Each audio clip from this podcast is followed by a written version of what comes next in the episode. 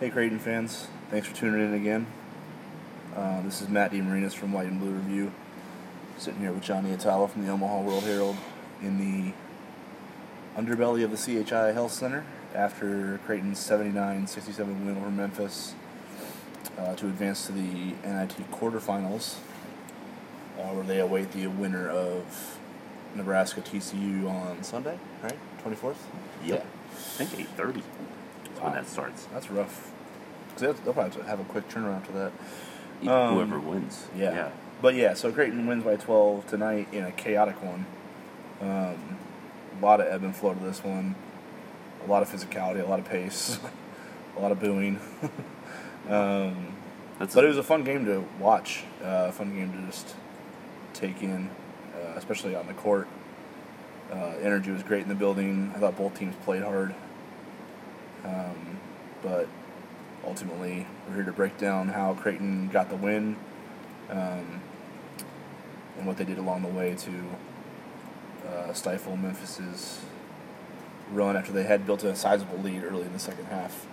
Um, and John, I'll let, I'll let you kick it off uh, with your just surface level analysis on how Right. Creighton got the job done tonight.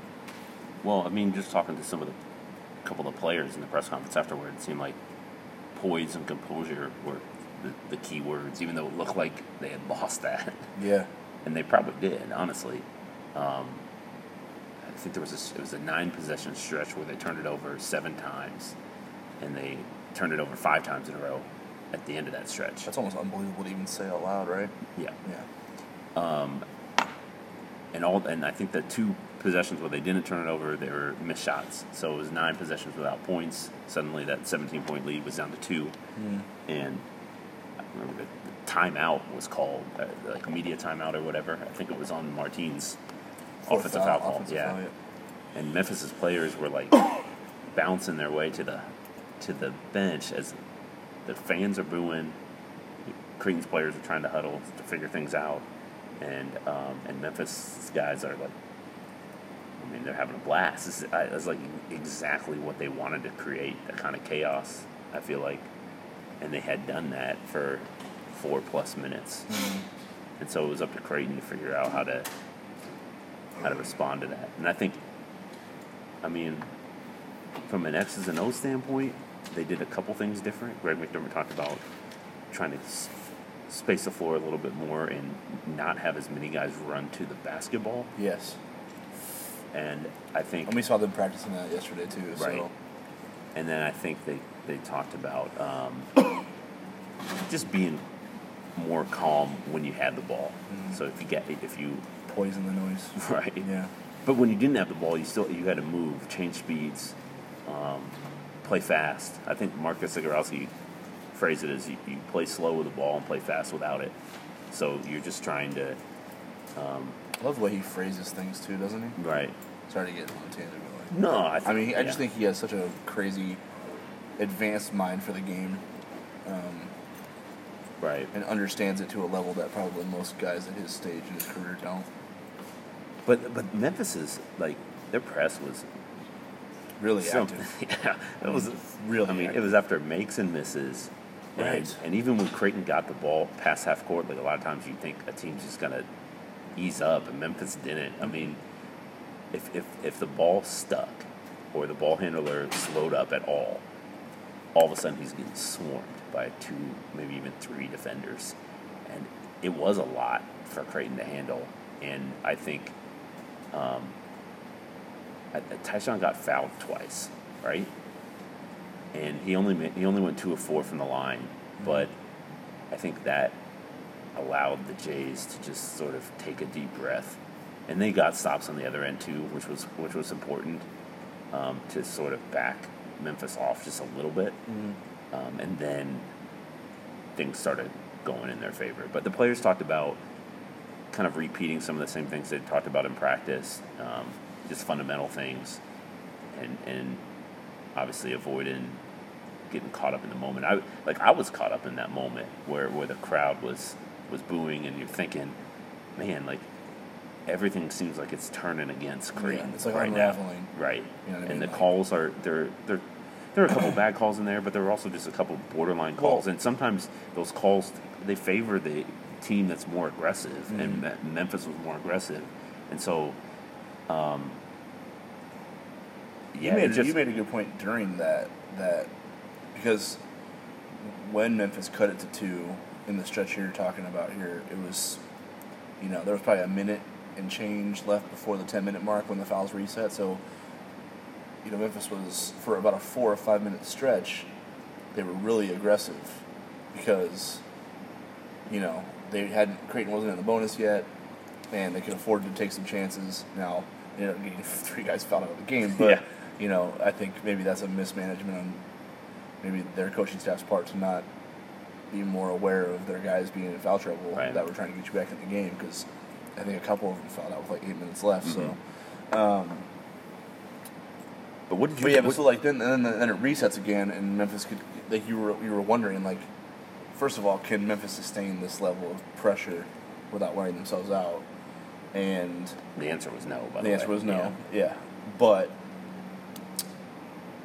the foul reset also benefits them should they need that tactic to, I- to need need to like go to that well because they won't be putting Creighton at the foul line for the rest of the 10 minutes of the game. In a normal college basketball game, you would. In this one, you have almost two 10 minute windows. Just be as aggressive as you need to be to get yourself back in the game.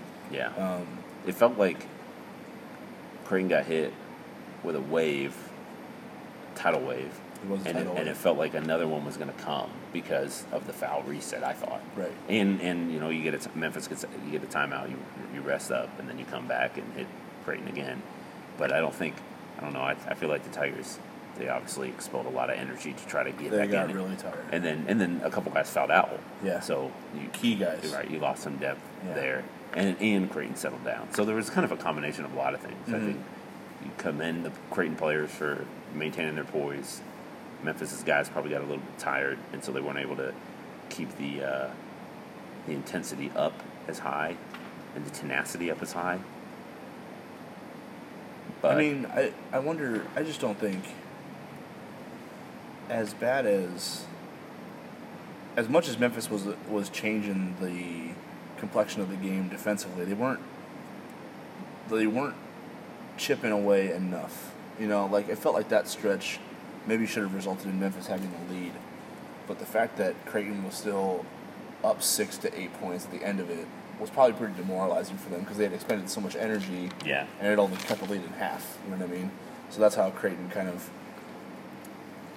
I mean, the fact that Creighton was able to execute just enough towards the tail end of that of that stretch uh, to keep uh, you know Creighton, know, Memphis man. at Like, arm's look, length. look at this. Like during that stretch where Creighton, um, I said earlier that Creighton had two possessions where it didn't turn over, turn the ball over, and it missed two shots. One, of, they actually made one of those shots, so they, they had two points during the during the run. Mm-hmm. Um, Yeah, it was like seventeen to two. Memphis scored on one, two, three, four, five, six, seven, eight, nine, eight of nine possessions during that stretch. I mean, I feel like they did as much as they could.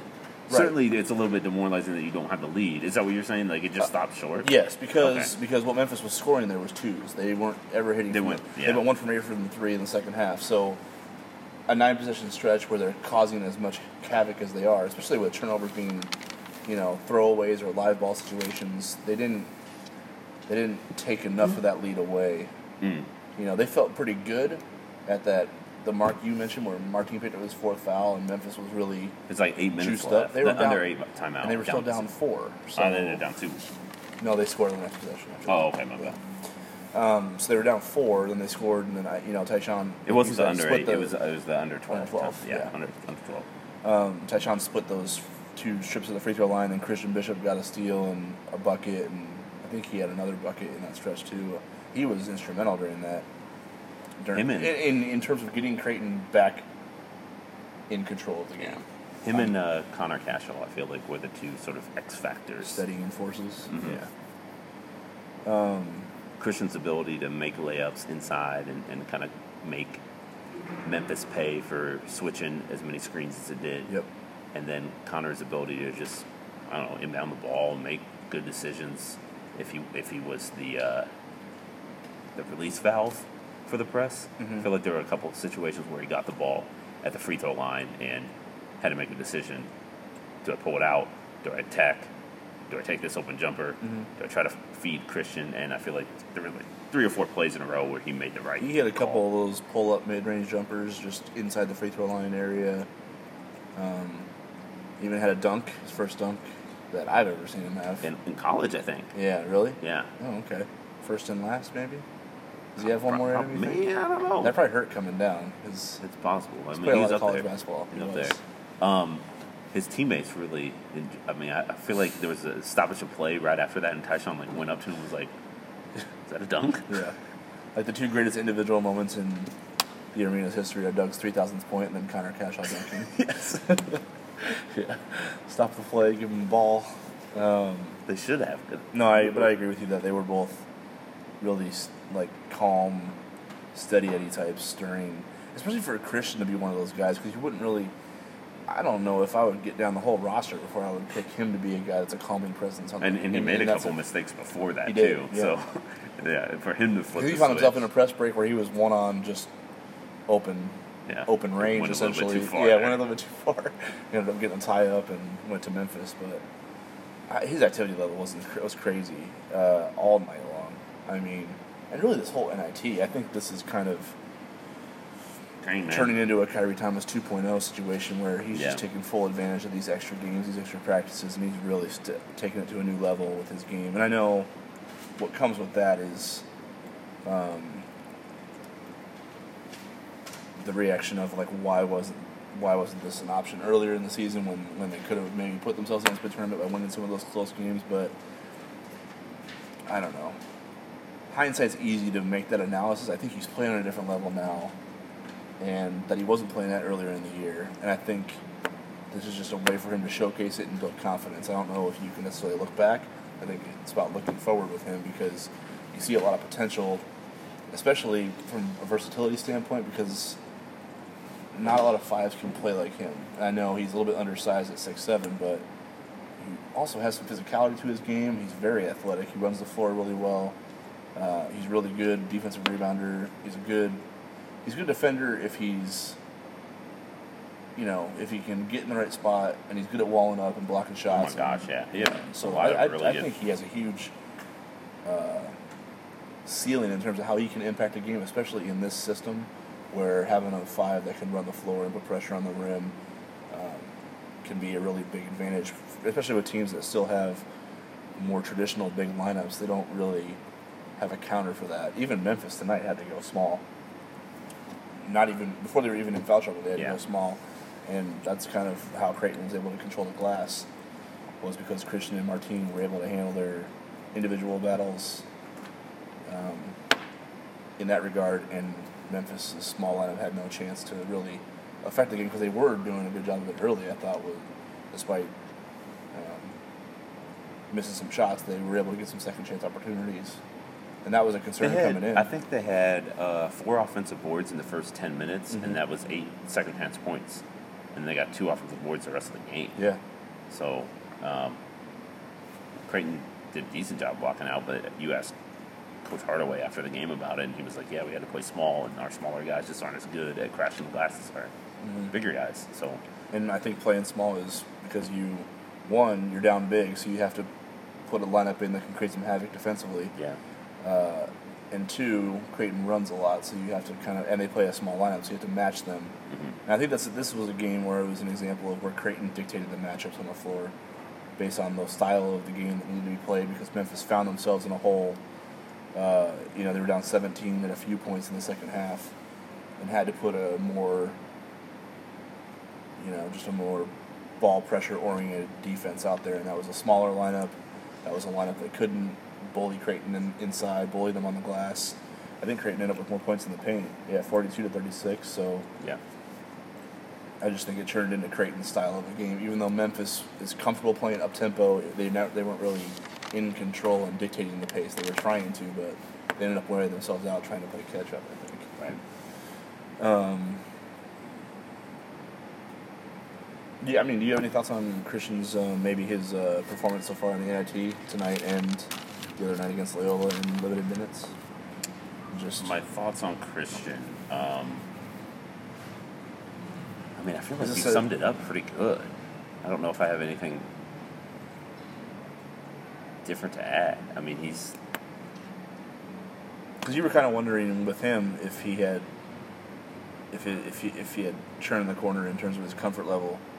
Um, he's not used to answering those questions yet. Maybe he'll get better as an interviewee as he gets in his career. But at, do you see anything in terms of his comfort level that look that he looks like a different player than maybe a month ago or a I, month I a just feel like he's in a better spot defensively more often. Mm. Don't you think that in early in the year he was kind of putting himself in a bad spot, maybe fouling Sure. at times because he was out of position or just kind of late to react? But One game we can highlight is the Marquette game on the road. I thought he was really good on the ball screens. The the the hard hedges that Mhm. Martine is usually the guy at, right? I thought he did a good job doing that, right? yeah, So that's one area. you know the other thing that's really impressive about Christian is just he's a really good finisher yeah, at the rim. Really nice touch around the basket. Mhm. Yeah. Good feel for how to. He has to catch hard ones. Like sometimes Yeah. he's on the, you know, his back is turned and he's under the basket, so he has to reverse layup. Like, Yeah. He's got really good feel and touch around the basket, I think. Um, Mitch Ballock got going. I think probably helped them build that lead because he um, had four points at halftime. They had eight points in the first four minutes, first three minutes. A Couple Remember? threes in that uh, short bank. The, oh yeah, after the yeah, short jumper, bank, Mhm. banked it in. He's good at that shot too. He practices that Mhm. a lot. That Yeah, little I'm surprised he doesn't shoot that more. I know that little pull up off the glass. Yeah. he's really good at that. I mean, he went behind the back at midcourt and then went over over his head. To Marcus for a wide open three too. That Yeah. would have popped the ceiling off the, Mhm. the roof off this building. Because that was. It- sick. the crowd was already sort of buzzing when he Mhm. did that. Mhm. Mitch went and like But I thought that was a key stretch because that put Creighton into a huge. he gave him the It gave him a huge advantage because Yeah. it had Memphis maybe And honestly, gone to their more I chaotic think- press. well, I think like a ten point if game. well, yeah, and I think Memphis ideally would have liked to wait. Would have liked to wait because the trim thing the is, is heat. you can't you can't do that all out gas to the floor. Right. Um, I said someone stuck a brick on the gas on the gas pedal and jumped out of Right. the car. Yeah. You can't do that for 40 minutes for sure. You certainly can't. You can't even do it for 20. Right. So you have to kind of pick your spots. And I think Memphis had been down 10 with like five minutes left. Like that's the ideal time to really turn it up. Mhm. You're kind of just holding it in your back pocket. I think if you're Coach Hardaway, like, okay, when are we going to use this? When are we going to really get after this team? And they were down 17. I mean, it was now or never. They had to go. It was gonna get they did. worse, right, yeah. Right. So um, I think if, if if Memphis would have been able to keep it within 10, 8 to 10 until there, like I said, five, six minutes left, then, then it hits Creighton with a, by ratcheting up that intensity, and, and, and maybe it's, the outcomes are different. Totally agree. Um, Jeremiah Martin, I'm trying to pull up his game log here because uh, here we go. So, not you know he's a 35% three point shooter this year, so it's not like he's a sniper, but he fills it up. He gets downhill. He gets to the free throw line a lot. Mhm. Uh, Creighton held him. I mean, he only had three for three and 20 I points. He had 20 points, think- but he only don't you he think, though- average, but he only got the free throw line. Three I know. I feel like he didn't get a couple calls though. I think he, he probably deserved a couple more Mhm. trips to the free throw line that he didn't get. But I do agree that Creighton did a, a good job. Of, Well, specifically, I think Ty-Shon and Davion did Yeah. a good job of keeping him in front and not giving him angles to get, you know, on whether on their hip and where the ref, where they force a ref to make a 50-50 call. Mhm. I thought they did a good job for the most part keeping him in front of them and you know making him really have to force it to get downhill to the rim. Yeah. He was still successful. I mean, I think they won the tap and he went right at Marcus Zegarowski like Yeah. to kind of let you know this is what type of game it's going to be. Mhm. I thought Memphis was. I was really impressed by the way Memphis, just the relentlessness with which when they got past half court with any type of momentum with the ball, it was straight to the rim. Whoever had it. Mhm. I mean, they just did a great job of attacking that. And they have they have a lot of guys who can do it too. Mhm. You know, a lot of guys who can attack with the ball in their hands and go right downhill at the rim, right in your face, um, and finish. But yeah, Jeremiah Martin. I mean, he's so clever in the way that he can score. He's got like he gives if he if he they, they try to post him up a lot because he's good there, and and I think that was a concern of Creighton of, of trying to keep the ball out of his hands in those spots Mhm. um, because he is really he's really crafty in um, if he gets the ball like within ten feet of the rim, he just finds either getting to the line or scoring. And Yeah. yeah, you look at his game by game numbers over the last like, Oh, it's unbelievable. He's like I said, he's averaged twenty six points a game since February. And look at all these double digit free throw games too. Mhm. He's averaging, I think, on the year he's averaging seven and a half free throws a game. But you know, look at like Wichita City was fourteen to fourteen, Tulane twelve to fifteen, UCF eleven to twelve, Houston twelve to fourteen. I mean, that guy just lives at the free throw line. Yeah.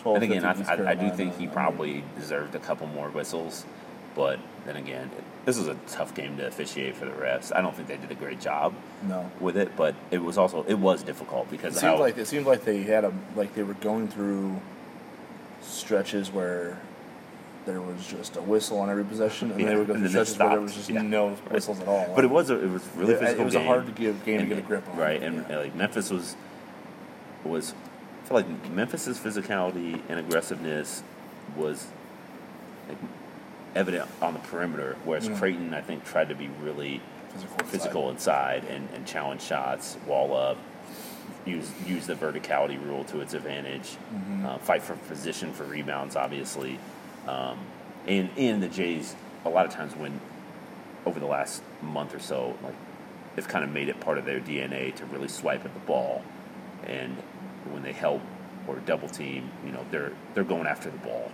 Yeah. And so um, when the ball gets entered into the post or someone's driving, the defense collapses and Creighton's guards are really hunting that ball and swiping at it. And so that can create fouls or no calls or whatever. But it's just it puts the it, it puts the onus on the official. Like, are you going to call every time that someone swipes? Yeah. And maybe they make contact with a hand, maybe they don't. Um, Because it's not you can't call it every time, right? No, that's what I'm 'Cause saying. We, I think we you and I had an exchange where someone said a moving screen, and I was like, that's a moving screen, but you were like, I was like, it's- swallow the it's- whistle they're because you all could call a moving screen on Yeah. every possession. I Yeah. think. Yeah. So I was like one of the. I yeah, I totally agree. That makes sense. But uh, it was a hard game to officiate. I mean, there were so many possessions, first of all, and then the type of possessions. How that many we're talking possessions about. did it end up, by the way? Um, I want to say seventy-six. Because I was, I was wondering if they were going to get to 80. Yep, seventy-six. Ah, okay. That's still more than Creighton's had in the game, probably. It's a Big East play starter. Maybe. I mean, the Marquette the Green game, Bay game. The Green Bay game was over 80. The Marquette game, I think, was Maybe over it was 80. eighty-two, wasn't it? Right. Green, yeah. I Well, think. was, Mar- I well, think- Marquette was overtime. Yeah, right. So, right, doesn't yeah. count. I think the Providence game might have been around 70, 70, 76, 75, 76, but again, that was Mhm. overtime too. So, Mhm. might have been the highest possession ga- possession game in regulation. in regulation. Since but- Green Bay? Yeah. Yeah. What was Gonzaga? Uh, that's a good question. I don't remember. I'm gonna look it up. Okay. Um, I'll just start with Marcus Zegarowski because I thought if we're talking about freshmen, I thought he had one of his best games of the season. Um, you know, 14 points, eight assists, and you're talking about a Memphis team that was just absolutely in Creighton's face all night. Only pick- one, only one turnover in 37 minutes. Yeah, they picked up the. I mean, they were guarding the ball at the opposite free throw line, Yeah, like three quarter the, court. The, as soon as you the, got it. the, the charge circle, Yeah, right? yeah. From that point on, Right. essentially. Uh, for him to only have one turnover in 37 minutes, that's really impressive. Um, that that is a turnover ratio, and you know, I mean, you look at the rest of the team. He had eight assists, one turnover. The rest of the team had nine assists and 14 turnovers. Mm. So, um, just a, and I wonder how much of it is just like him, because he's the you know the cast is off, the pad is off. I wonder if he's just getting into just more comfortable with his hand and you know getting more right physically with his ball handling and because it's starting to show a little bit Yeah. with just how confident he is with them. I mean he's he's coming up even before Memphis started the full court pressure, the trapping pressure, I should say. They were still checking him at about 80 feet. Yeah, that's what I'm saying. And All game. The whole game. Yeah. And he, you know, he stayed calm. He stayed poised. He, you know, used the crossover, the in and out dribble a lot. Uh, I don't think he ever. I can't remember. Maybe I'm wrong, but correct me. Did he ever have you know the ball poked away or A couple times, yeah. Like where where where? not not in a in a precarious spot, but I think Mhm. they got their hand on him a couple times where he had to sort of like reset. Okay, But but I thought he did a really good job of, you know, being strong with the ball. I feel like he uh, wasn't- careful with the ball. I don't think he was in a danger zone that I can remember. But Because I remember, I can remember er, like the St. John's game back in New York when he when he was healthy, like several times he had to get on the floor to prevent a turnover when they were like Right. for pokeaways and stuff like that. I think he's gotten a lot better at um, being strong, confident, calm, all in the same, you know, at the same time with the basketball and valuing that thing better. Mhm. Um, did you think it was one of his best games of the year? Yeah, I did. And that big three before the half at the buzzer. Right, that was a Uh, he was juiced moment. up. I Yeah. mean, he's starting to kind of come into his own in terms of the guy who just like the players can feed off of. Mhm. You know, he's more vocal. Uh, he's more demonstrative with his reactions to certain plays. Uh, and I thought him and Martine set the tone from the jump. The very first, I thought so. I thought Creighton had a, a little bit. I thought Creighton was flat in their warm ups. I thought they were. Just Why do you think that? They just looked too casual with their you know with their drills and they weren't as like normally they're talking trash to each other and joking around i didn't see as much of that as i saw against loyola so i thought they were just a little too casual and i was wondering if they were going to be a little flat coming out of the gate and then martine and martine and marcus are di- i mean Memphis wins the jump, and Jeremiah Martin goes right at Marcus Zegarowski under the rim, and he almost forces a turnover. Yeah, he stripped him. Stripped him, but he was out of bounds when he caught it, so it would have been a turnover um, or a steal. And so then later in that possession, because I don't think it changed possession. right, it was yeah, still so, that possession. Yeah, so later in that possession, uh, I think it was Marcus who poked it away. And Martine came running in and dive on the floor, Yeah. and Marcus dove on the floor to rip it away. And now you can't really throw it to Mitch, and then Mitch threw it to Ty-Shon, or was it the other way around? Ty-Shon threw it to Mitch, right? Yeah, I think Mitch finished. Yeah, Mitch has a layup. Yeah. So yeah, m- m- you Yeah, know, it's Ty-Shon Martine dives on the floor, Marcus dives on the floor, rips the ball away, throws it to Ty-Shon. Ty-Shon throws it to Mitch for a layup to start the game. I mean, all of that chaos. That's a tone setting because that got the crowd into it at a high level from the start. Uh, that got Creighton's whole team into it from the start.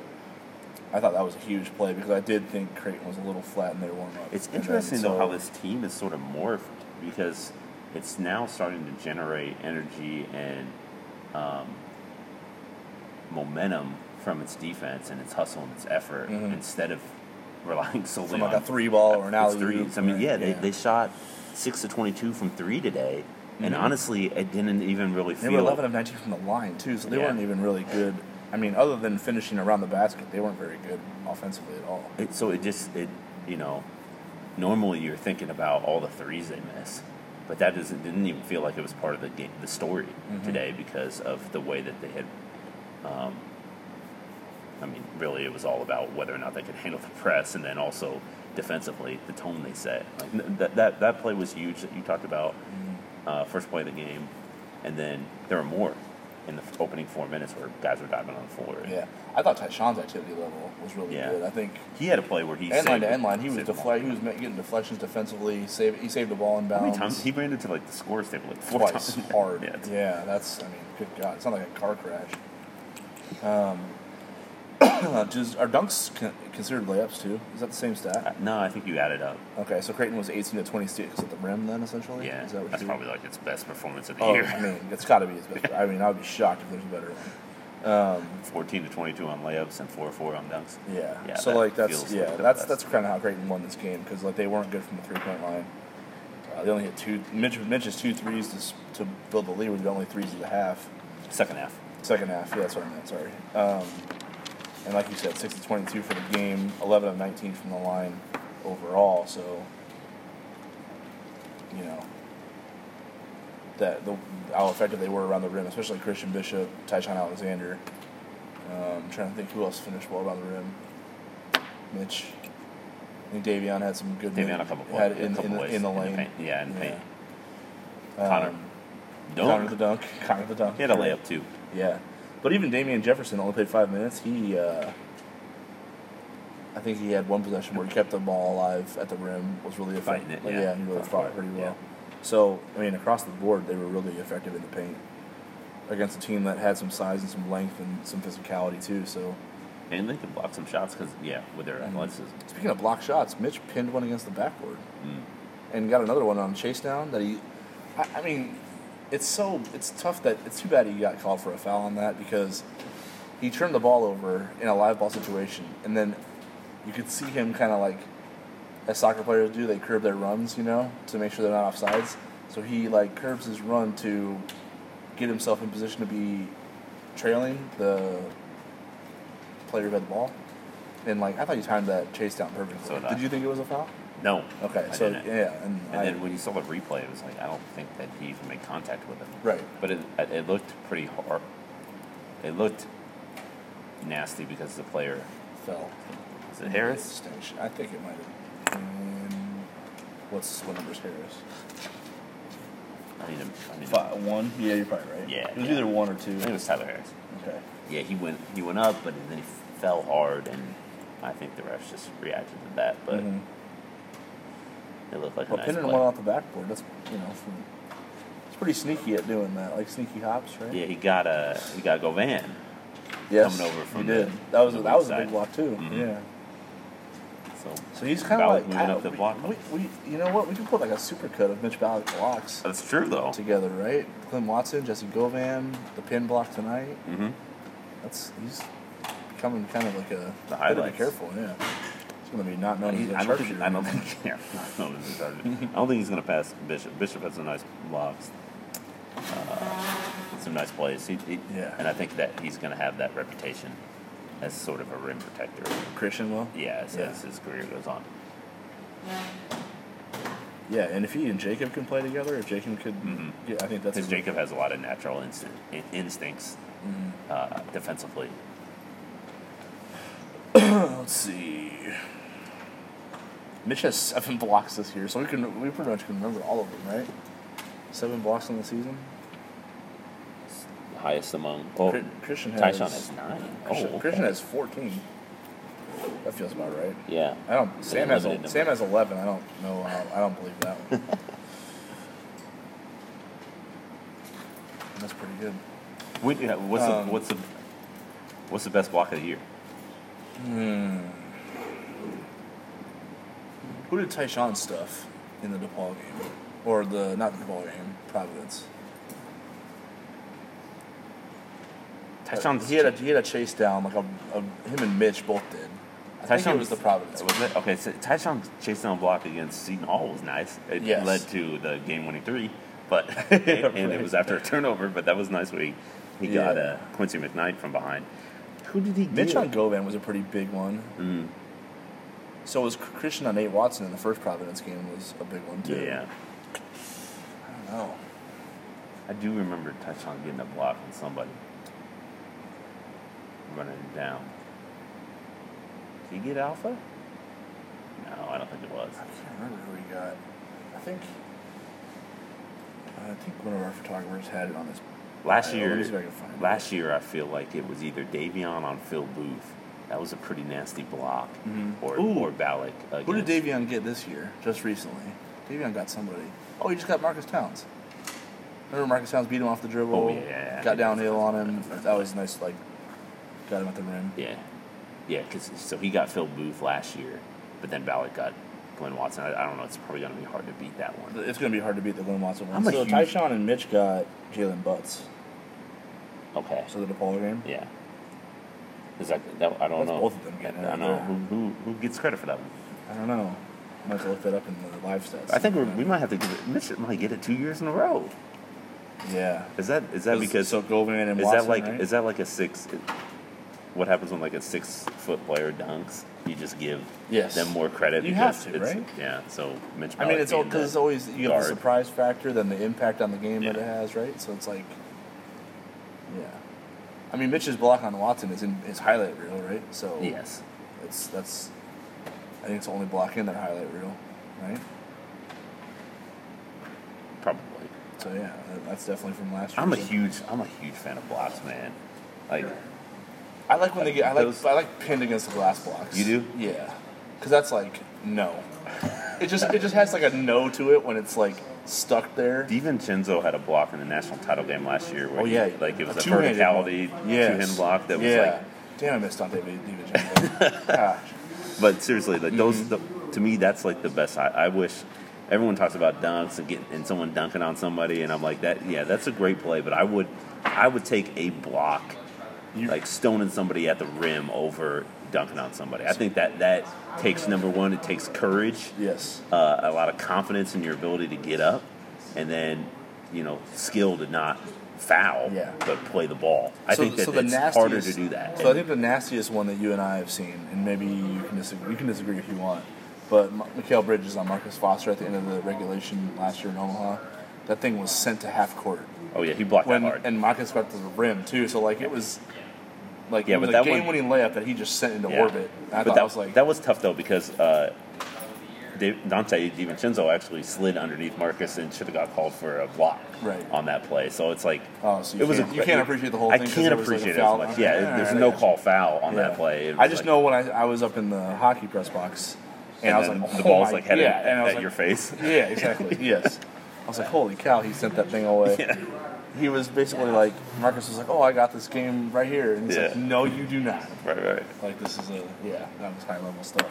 I mean, the best block of the year though was Kyle Castlin on Ty-Shon in the in, in the Big East Yeah. tournament or, against Creighton. Yeah, that was a great play. Yeah. Um, that brings me to a question. I wanted. I'm gonna. I was gonna put a poll question out, but I wanted to ask you first. Uh, obviously, different perspective, but from a Creighton beat writer perspective, do you want a Creighton versus Nebraska part two in Omaha, or B Creighton versus Xavier part two at MSG? I can only t- I can only pick You one. can only pick one. I- Them's the rules. all right, well, I would I would take Creighton, Nebraska. You want that rematch? Yeah, I mean, so for storyline purposes, Oh, for sure. there's just so much intrigue So much. in- involved with that. Yeah. So, Plus, if it happens in Omaha, I'm pretty sure the crowd is going to be a red blue split, th- that's what I feel like. and like it would be Yeah. A legitimate neutral site rivalry mm-hmm. type of game. Like that would be. The Creighton fans, seven thousand came in tonight, and they were really good. They were really good. So- it was the best of. It was the best of like Creighton's home crowd was here tonight Yes, because the energy was insane oh, and the upper bowl was practically empty. right. Yeah. And so you bring those seven thousand with the, you know, encouraged and excited Husker fans that feel good about the way their team has been playing of late. Yeah. And Well, both teams, both yeah, teams, yeah, right? I Like, know. Right, Creighton's Think about the role that both teams are would come eight. in on, right? Yeah, And- seven of eight. right. Nebraska's will be five of six. I think that's right. Okay. Uh, yeah. I mean, Yeah.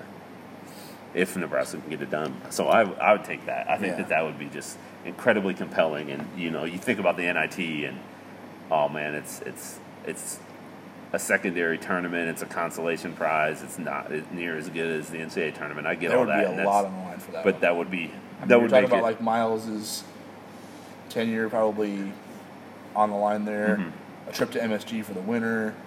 Uh, for Oh, Nebraska, for Nebraska, huge bagging bragging rights to go two and zero in Yeah, one yeah, season. right. It's never happened in this rivalry. Uh-huh. Uh, for Creighton, it's a chance to Avenge. right, avenge Yeah. the the game that they you know their first road test of the year with a young team, like Mhm. to show their growth, if you will. Yep. There's just it's just endless. It's just endless. I, I want that. I want Yeah. to see that. I do think that there's something to be said.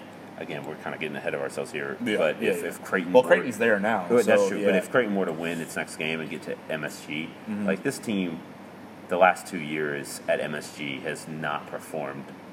They've performed okay, but they've they've gone one and done in their last two Big East tournaments, and I think you got a lot of guys on this roster who would feel like they want to right some wrongs at MSG when they get there, Mhm. and so perhaps you can, and you can use it as a springboard to. Um, you know, they're going to play in that arena more as players here. So, right. um, So the yeah, motivation there's to a- get back there, yeah, I regardless think, of I- who's there. Right, I think there is Yeah. motivation for Creighton no matter what. But um, yeah, selfishly, I'd like to see him play Nebraska because I think that'd be a lot of fun. It would be a lot of fun. Um, I don't think we got a lot of questions tonight, but let's see. We got another Denzel Mahoney one. Um, so just for the sake of not having to go back through other podcasts, we don't know what his status is outside of officially outside of personal issues. So um, that's all we know. That's all that we've been told. That's all we've been told. Yeah, sorry. personal matter. Good call. That's all we've been told. Um, but he's been he's been away from the uh, team since they got back from the road game at DePaul. So his his last practice that he was at was the final scout before they left for Chicago. So that's the update um, in case you've missed it. But that was one of our questions tonight. Um, let's see. Uh, this one's from Jake Plachek. Plotzek? Either one. Sorry about that. Um, is anything less than the Sweet 16 next year a disappointment if Martine comes back? First of all, Jake, how dare you? Um, second, what do you think? Anything less than the Sweet 16 a disappointment next year? It, it's going to be a disappointment if they don't get there, I'm sure. But Mm-hmm. I don't know. It, it, for me, it's hard. I guess here's what I'll say. I do think at some point for this program, you do have to get clips that Get now. that monkey off your back, yeah. But and so I don't know if you say, okay, well, this group, this core of Jays, at some point in their career, they're these guys have to be the ones that get it done. Mm-hmm. So maybe that's next year, maybe that's two years, whatever. But it is hard for me to set an expectation based on NCAA tournament results because um, You know, draw, you it's yeah, the team that's going right. to be there. It's so Yeah. hard to figure out, Mhm. and um, I mean, what if Creighton wins the Big East again? It's hypothetical here, but what if Creighton won the Big East next year and then lost in the first round of the NCAA tournament? What would how would you feel about that? I don't like. I don't. To me, that would feel like a success, successful season, but Mhm. it is hard to say. It's hard to make that judgment without actually being there in the moment and actually Yeah. being able to kind of feel how um, how things end up. But I do under like it's really hard for me to March matters a ton, but in my mind I'm sitting here watching all these games unfold. It doesn't make any sense how things happen. Good coaches lose, good teams lose when they shouldn't. Mm-hmm. There's a lot of uncontrollables Mhm. in terms I mean, of projecting. That. Right, and Yeah. but you would think inevitably the more you get there, if like if you keep getting there, eventually things are gonna line up in your favor, and you're gonna hit a good day if you're um, if you're in there enough, and you're gonna things are gonna line up, and you'll make a run. So, but I, don't think know. That- See, because the, the question is if Martine comes back. So, because I think, uh, first of all, I'm where you are, totally. That this group, this core, so Marcus, Ty-Shon, Mitch, you know, Davion, somewhere in there, like that group feels like if they don't get to a Sweet 16 before they're done as Creighton players, then it's a un.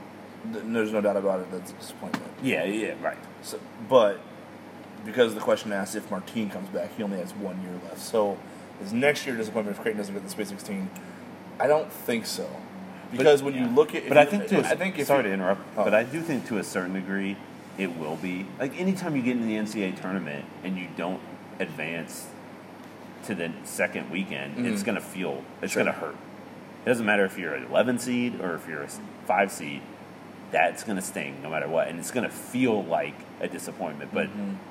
What what does the regular season look like? Maybe Yeah. Creighton fans are tired of the regular season and they don't care, and they're just like, I mean, let's it's kind win in March. I think it's kind of showing some of the crowds we've seen this year. I think they've just they've seen, oh, it's a big game against Villanova. Oh, it's a big game against Marquette. Oh, it's a big game against Georgetown. Like they they kind of want a big game against someone in the second weekend of the Yeah. tournament, and I understand that. So it's just tough because I think because I because I could see if I say it, it is a disappointment now that I'm held to it because I don't know if I would feel that way if Martine comes back and this team is a, is, you know is competing for a Big East title, you know, top two or three or four in the league, um, wins a game or two at MSG, gets to the tournament, wins a game and loses in the second round. I don't know if I would feel like that's a disappointment. You know, when I put all that together. So I don't know if I can say that yes it would be right now because there's too much to there's too much to measure when it comes time to, you know, assess it all. Right. That right now I feel like could swing my answer either way in terms of yes or no. So I, do- could I could see how it could be and I, can see how it couldn't be. Right. Well, I think sorry to be on lot- the fence about yeah, it, I but know, I, but I think a lot of Jays fans will probably view it as a disappointment. there's no doubt. Um, I don't set my I wouldn't set my expectations around NCAA tournament performance, but I understand how important it is to fans, and from a program standpoint, you know, how many Sweet 16s you've been to matters. How many Final Fours you, you've been to that matters. That number matters, even though March is insanely unpredictable. Mm-hmm.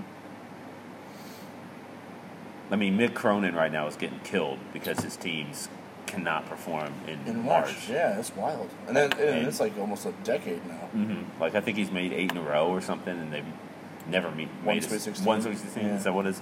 I mean, so are we going to say that Mick Cronin's a terrible coach and, and, and Cincinnati needs to start things over? I think no, you can't. Um, it There's, doesn't. there's still too again, much that, meat, it still too much doesn't. meat on the bone, right? It Like, doesn't still- right, and it doesn't make sense. It honestly for- does not make sense because Right. they just won the they just won the American, Mm-hmm. and um, they beat a Houston team that's seeded third. They showed their ability to uh, be capable of making a run. It, it was Cincinnati, the team that blew the. Big I mean, last year they were 22 on Yeah, Nevada, Yeah, right? exactly. Like, yeah, they should have put that that, one stuff away. doesn't Like, make sense, yeah, and it, does. doesn't. I mean, Yeah. you can say, "Oh yeah, it's the system, it's the coach." Sure, but then why does Why it? are you winning so many games yeah, to get yourself right. in that spot? Yeah. Exactly. Yeah. It, it, it is. March is. It's hard to assess sort of narratives and, and because people always say like, well, Tom is a great coach in March, but you look at Michigan State has had some historic flops. Yeah, almost had one yesterday. Right. Has that has lost to a 15 before? Yeah. Uh, and Coach K, his teams have gotten upset in uh, Mercer. Lehigh, Right. yeah. So it, it, I don't know, man. I I've always said just get there, get there as many times as you can, and, and eventually you'll you'll break through, and uh, and and you'll do something you've never done before. But you have to, you do have to get there, and Mm-hmm. so that's why. Um, I don't know. It's hard for me to place it to evaluate a, a program based on what they do in March. But then again, I, I like again, I feel like I'm saying like straddling the fence here, but I. But I understand- People, I understand why you people are, do. yeah. People people place so much of an emphasis on March. That's what this sport is about. Mm-hmm. But it's it's such a uh, arbitrary way to look at it. Mm-hmm. If that makes sense. So bottom line is, yes, fans will be disappointed. There's no doubt. and the players would be disappointed Jake, too. Jake, you'll probably be disappointed. I'm guessing since you asked that question, you feel That's like, where the expectation yeah, is. Yeah, yeah. yeah. And honestly, you know, maybe, yeah. I don't. you I don't think it's a problem for Creighton I- fans to set an expectation of a Sweet 16 since they haven't done it before. Yeah, but like, It'd think be about different if they were like, "Why haven't we won national titles yet?" And you never Yeah. even made the Sweet 16. Like at least they're trying to walk before they run. So, yeah, I appreciate that. yeah. But think about just to make a parallel to Creighton volleyball. you know, they were talking about, oh, we got to get to the Final Four. I've got, they'd never done that before, but I was like, you know, if you don't get to the Final Four, that's gonna, it's gonna cast this huge sort of, um, I don't know, you're just gonna feel like you didn't reach your goal Yeah. when you go to the NCAA tournament and anything can happen. Because, like to to your point about that, they made the Sweet 16 as a road team. That class as freshmen. They made the Elite Eight as a road team. That class as freshmen. Then they hosted the next two years Mhm. with Final Four in mind as like Yes. the goal we need to get to. We've been to the other ones and all that stuff. Like they were a day, they were a win away from playing Nebraska and Columbus in the Final Four. So then they hosted the next two rounds and didn't make it out of their own regional. Yeah. So like yeah, that thing went backwards, and it felt like a disappointment at the end of it. But you still had to like when you wrap it all together, it was still a Sweet 16, still an Elite Eight, still unprecedented success. Mhm. It just went front to back, not Mhm. back to front. Right. Like it went up and then down. yeah. Um, so yeah, that, I I agree with your point about it's just so hard to wrap your your mind and frame it around what's the, One it's NCAA specific- tournament or bust. Yes. Like or whatever you do in the NCAA tournament, that's all that matters. Um, but I do get the I mean, dude, Creighton over the last twenty years, yeah. This is your stat that you like have Yeah. you've committed to memory. It, it has made more NCAA tournaments without a Sweet 16 berth than any team in the country. Mhm. It's up. I think it's like 12 NCAA tournament berths without a Sweet 16. Is there some kind of curse on the state that's like I had this theory. Okay, 'Cause what- what would it be then? Here's my listen to this like crazy, uh, obviously supernatural uh, theory that makes no sense and it's not real. But as you undermine its credibility? Then it's going to Well, make it okay. worse. Yeah. I mean, You shouldn't challenge curses like that.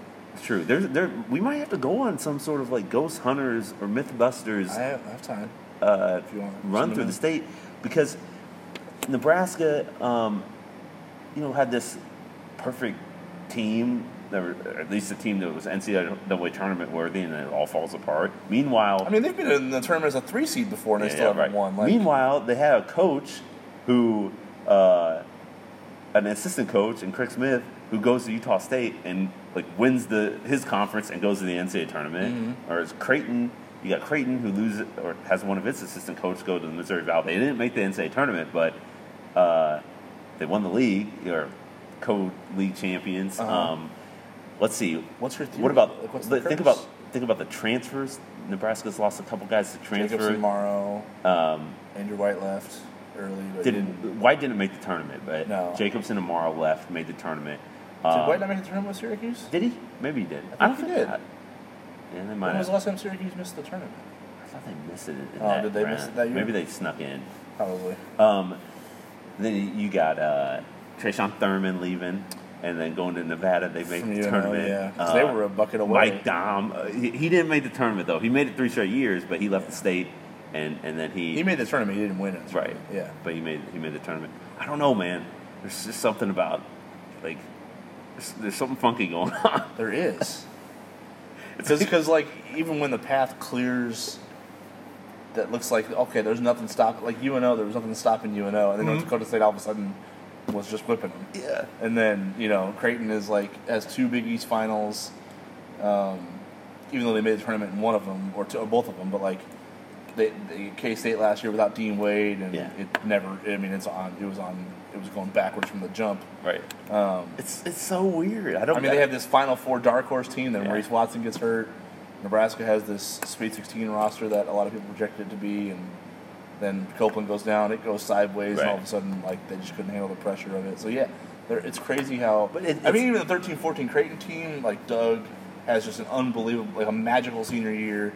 National media loves it. Creighton's first year in the Big East, they went Villanova twice.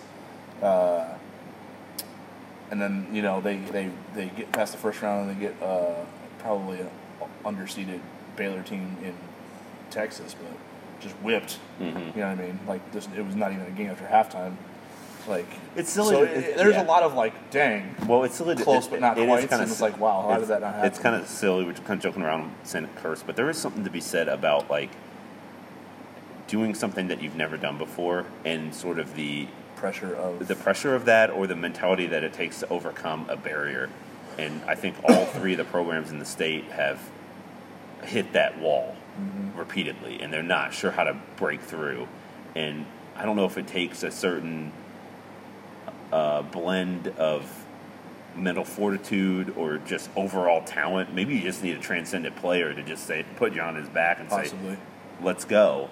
Because it Um, might be one of these things where like but then, it, but It- it starts like festering in the in your yeah. mind, and like even if you're players and you haven't been here part of this program or you're not aware of the history, when you come here, you start understanding it. Like the players on on this Creighton team know. They know all about the fact that Creighton has never made a Sweet 16. I mean, they've talked about that. Mm-hmm. Um, they may not have known that before they got to campus, but you can't be a part of this program without realizing that there's sort of a monkey on your back. Same with same in Nebraska, and I'm sure that the same thing's going to happen at UNO now that it had you know it's had two chances to get to the NCAA tournament, hasn't been able to. Like there is something I don't I don't know. I feel like I should go and look at some of these teams that do things that some like what is the form? There's probably no formula, but Yeah. uh, maybe every team's different. But Well, the funny thing about it is, like, I think when. So, right now it's Creighton's barriers, Sweet 16, they've never been there. Nebraska's barriers, winning an NCAA tournament game, they've never done that. UNO's barriers, making the tournament, Yeah. they've never done that. So, it's going to be funny because when those teams break through those barriers, I think they're going to sprint to, like, a, a, a point that not only had never been achieved before, but like beyond that. Like if Creighton makes the Sweet 16, it wouldn't shock me if they win two more and go to the Final Four. If Nebraska wins the tournament game, it wouldn't shock me if they won another one and got to the second weekend. If UNO makes the tournament, it wouldn't shock me if they, you know, got there as a 14 or a 13 and upset somebody Yeah. in the first round. You know what I mean? Like it wouldn't be. Like Sometimes once the, it- yeah. it, it wouldn't be. It wouldn't. It wouldn't surprise me if once the barriers are crossed, that's not the end. You know what I mean? All, and then all of a sudden all you, you, alter your to- entire yeah. It's trajectory. all you need yeah. is to get past that wall, and then suddenly it's just like wow, yeah, yeah. Like, like Open you, season. you got Yeah. you got this key that you found a finally found a way to turn it, and then like the whole wall World disappeared. Yeah, it's like yeah. Mm-hmm. wow, this is this is great. Um, but you know, no, they haven't been able to do it. So Right. Uh, last question. Rob Simmons, Rob Simmons wants to know any Little Penny sightings. First Little of all, Penny. it's Little Penny, not Little Little, little Penny, Penny. yeah. It's Little Penny. Little Penny. Little Penny. No, See, I didn't see any. that, how, how, But I watched some how funny, Penny commercials How last night How funny would that have been if he just like popped, Had a bobblehead popped up Penny, next to his. Penny Hardaway sits down at the press conference and just like, boom. He just plops Yeah. I will not be taking any questions. Taps on Little Penny. little- Penny will. Little Penny. Little Penny has some attitude too. He does. We probably would get a spicy press conference Is that Chris Rock? Is that who did it? I feel like it, right? His voice? I, I think so. Sound- Yeah. No, unfortunately, no. Penny was good though. I like Penny Hardaway in Memphis. I mean, I think that that program is definitely on the rise. I, I am curious because he's already bringing, won a recruiting battle against Kentucky. I know, so, but like, he's so he's bringing be- in some talented dudes. I'm curious to see if he can get those guys to play as hard as we saw Right. um, the, that veteran group of mostly seniors play tonight. Mm-hmm. Um, sometimes it can be hard to get you know the top end recruits to play. You talk about the buy-in with this group. Yes. Like in this group was a bunch of guys that were just desperate to win. Mhm. So if they, they, never yeah, won. Like I think, did he say that Memphis hadn't made it none of these guys made the postseason? tournament. Postseason, and and so they had that fight to them. So if if he can draw that out of the top end High-end talent, recruits, yeah. that will be something. Because that's hard to do. Like I think John Calipari has even struggled at times with it. Certainly Duke has struggled at times. Yeah. Uh, they got a guy in Zion Williamson who's just like made differently, and he has it. He's like hardwired to to do that, but um, I feel like he can be tough. But anyway, I like Penny. I like Penny. I do too. I like. He was so. Uh, I love I love how he shows up too. Because I had you stayed a little 15 minutes more after practice yesterday, you would have seen him coming down with. So they they came in from the concourse. Hmm. So like there's like 20 dudes and they all look the same. And he's coming down. He's got like the Beats headphones on. He's got a ball in his hand and a jumpsuit. I was like, who the hell is that? From like 50 feet away. And then he like it wasn't until he was like about 20 feet away from me. I was like, oh my god, that's Penny. He looks like he's about the ball. Right. Like he like showed up the hoop. I was like, okay. And then before the game, he was dressed the same way today. Like got the hiked up uh, jumpsuit with the Red Sox, Yeah. shoes untied. Like Dude, he looks ready to ball still. And, he's so confident. Did you hear him in the press conference? He said something like, "Yeah, man, now I got a year under my belt. I know the college game." I, you know like, what? I thought that was pretty like endearing the way he talked about the growing that he did this year too.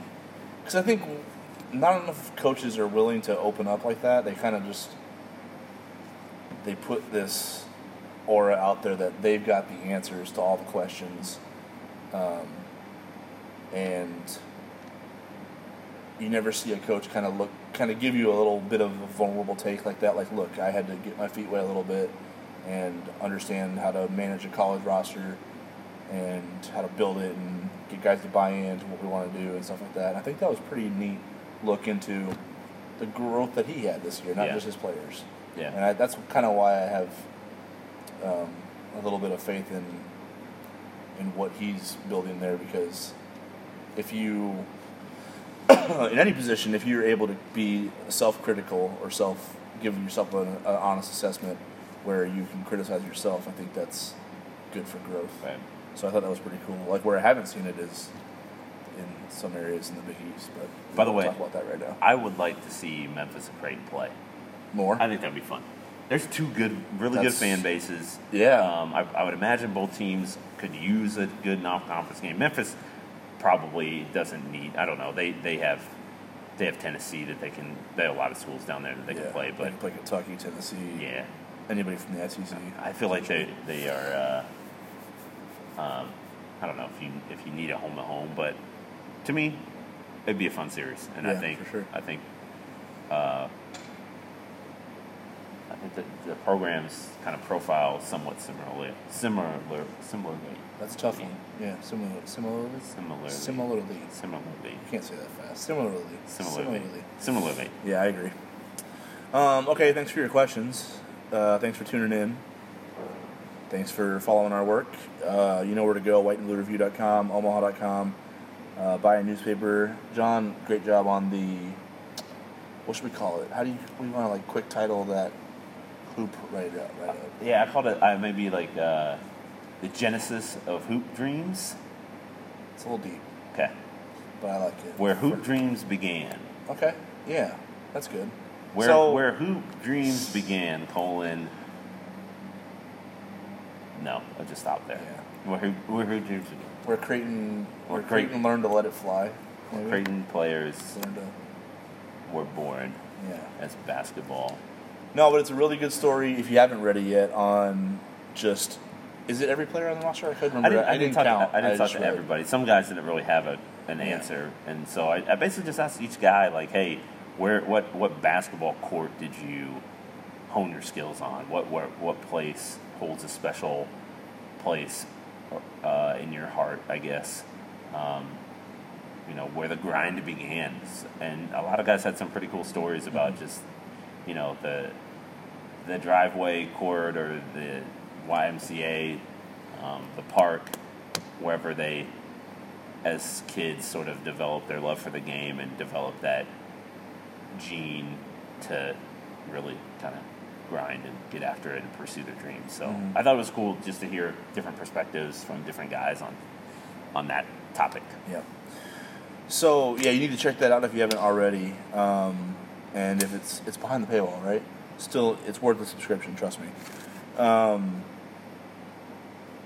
so yeah, we'll come. We'll do if Creighton plays Nebraska, we'll have a podcast after that game, win or lose. Um, if they lose, it'll be end of season podcast. Uh, if they win, move on. Um, if they play at TCU, um, yeah, the podcast schedule is a little iffy, but we'll try to get you at least one more. Maybe we regardless. yeah we can do an end of the season pod a couple days after that. Yeah, Because if- if, they play at when- night, it's going to be tough for me on the road. Well, if they beat TCU, then they keep moving on. I'm Yeah. just saying, like we might not do one until the season's over, maybe. Okay. So it, unless we both go to MSG, then um, we might do one from there, regardless.